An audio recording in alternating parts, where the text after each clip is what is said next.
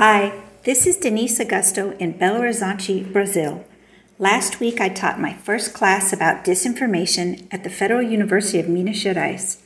I'm here for the semester as a Fulbright Scholar from my home school, Drexel University in Philadelphia. Oh, shout out to you, Sue. This podcast was recorded at 1:46 p.m. Eastern Time on Wednesday, November 2nd, 2022. Things may have changed by the time you hear it. Okay, here's the show. Hey there, it's the NPR Politics Podcast. I'm Asma Khalid. I cover the White House. I'm Susan Davis. I cover politics. I'm Barbara Sprunt. I cover politics.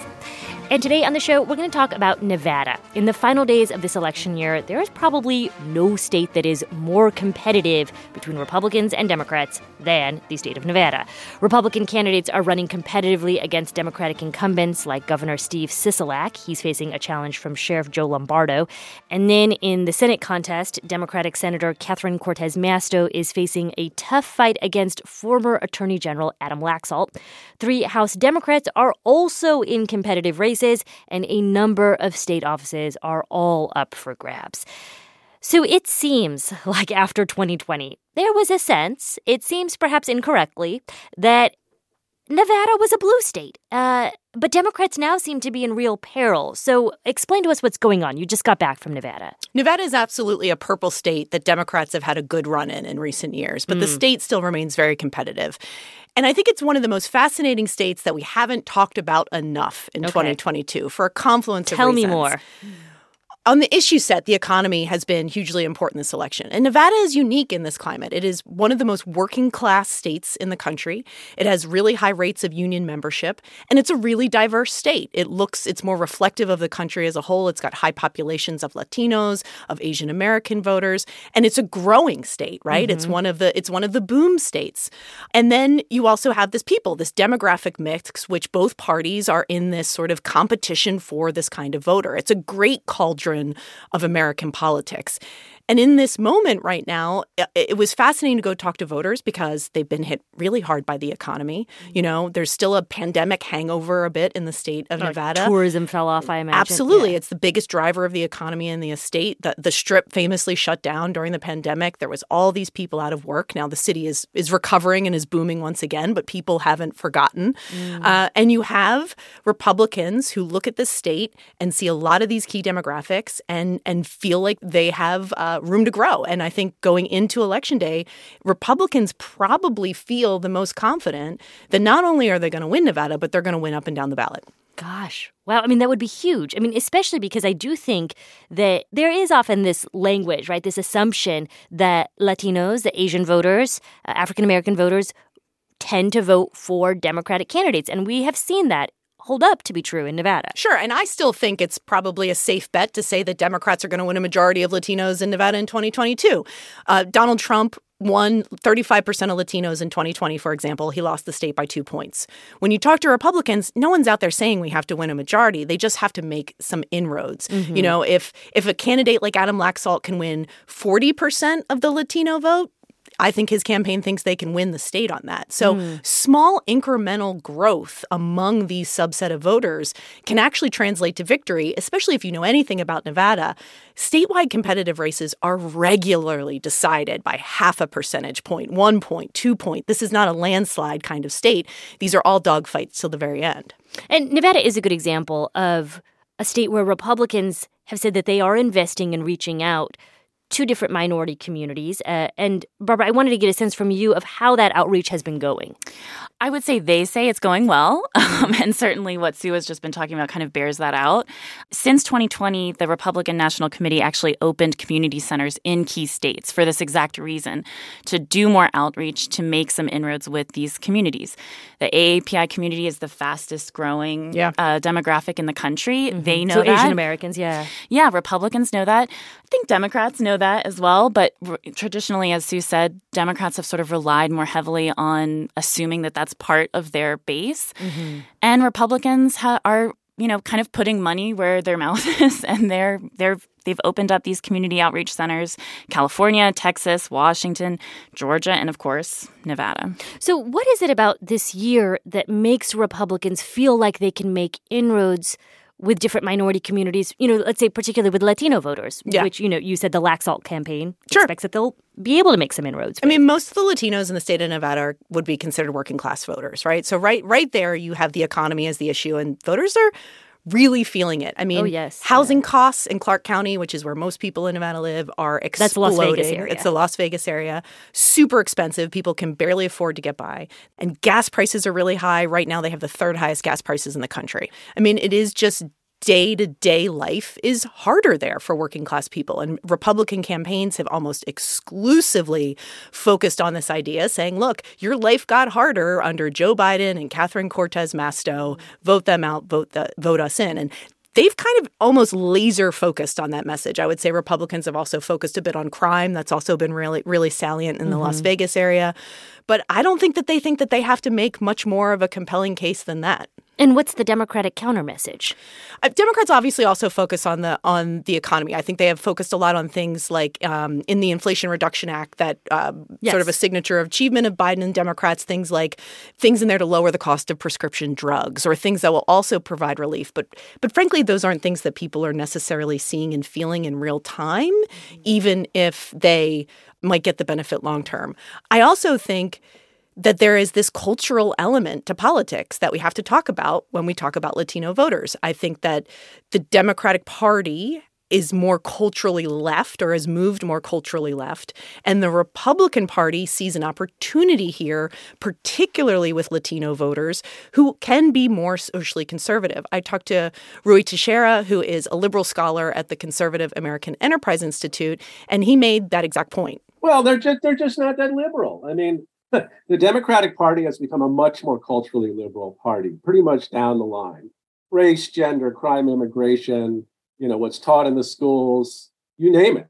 You know, patriotism. I mean, Hispanics are overwhelmingly working class, patriotic, upwardly mobile, community oriented, you know, constituency that just wants a better life for themselves and their children. Now, the one asterisk I would put on this that I think is worth noting is that when you look at polling it's it's more acute with men than with women. I think Republicans' message and appeal has, if you look at the movement to see who's you're more likely to vote for, Latino men have mm. been much more responsive to this than necessarily Latino women. There there is a real gender divide. With the gender divide too, I mean, it's so tough to you know pull out exactly which particular threads play into this, but the numbers that we've been seeing come out of voter registration in states since the Dobbs decision indicate that there's a lot of young women uh, registering to vote post Dobbs, you know, the implication being for supporting abortion rights.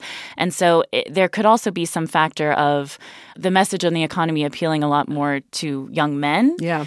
You know, perhaps the flip side of that coin is that abortion is pulling the the young women towards towards that particular issue. And I felt that, and I and I felt that in my reporting. You know, I met several Latino women who said that they were first time voters mm-hmm. and that they were drawn to vote be, over the issue of abortion. Mm-hmm. And I have mm-hmm. talked to Democratic campaign strategists who said, "Look, we get it; these are going to be tight campaigns, but if we're winning by half a point, one point, we do actually think it will be the impact of abortion."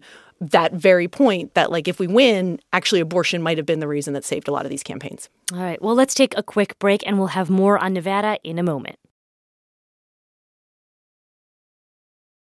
And we're back. You know sue nevada is a really strong union state. The Culinary Workers Union, in particular, is a powerhouse. I mean, it represents so many workers who are employed in the casino and the hotel industry in Vegas. Um, so, walk us through what the Culinary Workers Union is doing this year in terms of organizing and trying to get voters out. Uh, I spent some time with organizers there. They say that they are running the biggest ground operation that's ever been run in the state of Nevada. They say they'll knock on a million doors in the state before Election Day. Uh, what they are really focused on here, um, Democrats focus more on getting people to vote before election day than on election day. A lot of the culinary union effort is to make sure that people uh, either in person vote or mail in their ballots. I should say it's really easy to vote in Nevada. They have same day registration. They start early voting um, three or four weeks out from election day. If you want to cast a ballot there, it's it's not that hard. And I think that uh, the union structurally is a huge advantage for the Democratic Party. It's well established. They are very good at making sure not only that their workers uh, know who to vote for, but get to the polls and have time to get there. They can take paid shifts to make sure that they vote. I mean, and and I think that if Democrats are able to pull out some victories in these races, that sort of established structural organization in the state is going to play a huge role here. One of the caveats I would put in here is I did talk to one Republican strategist where I asked about this. Like, look, uh, you, the Republican Party just doesn't have a counter to the same kind of organization. And he made the point that, and I think this is true, and we've seen this in a lot of union politics, is that union leadership and union rank and file don't always feel the same way. So, sure, the union leaders might rally their workers, make sure they get there, but Republicans have some level of confidence that some number of these workers in the privacy of their ballot or in the voting booth will still vote Republican.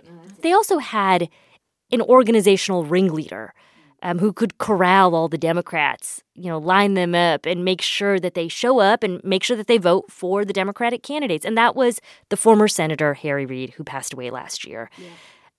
I get the sense from just conversations we've had, Sue, that the party itself has fractured because Harry Reid is no longer there. Yeah, and the party has fractured. I mean, the, the state Democratic Party, there is a there's tensions there between I'm going to shorthand it, but sort of the Bernie Sanders wing and and the establishment wing. Uh, there's a, a, strong activist streak there that doesn't necessarily jive with establishment politics. A lot of the Harry Reid alumni have started a secondary organization to try to fill that void, but they don't have Harry Reid, right? Like they don't have the guy that brought everybody to the table that could be both a peacemaker and had both the carrot and the stick, right?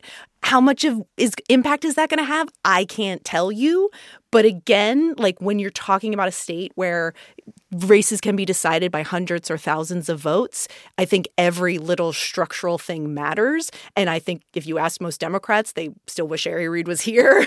Like it, it probably has some impact how measurable that is. I'm not sure i can answer definitively. So i mean we're obviously zoomed in in this conversation about nevada.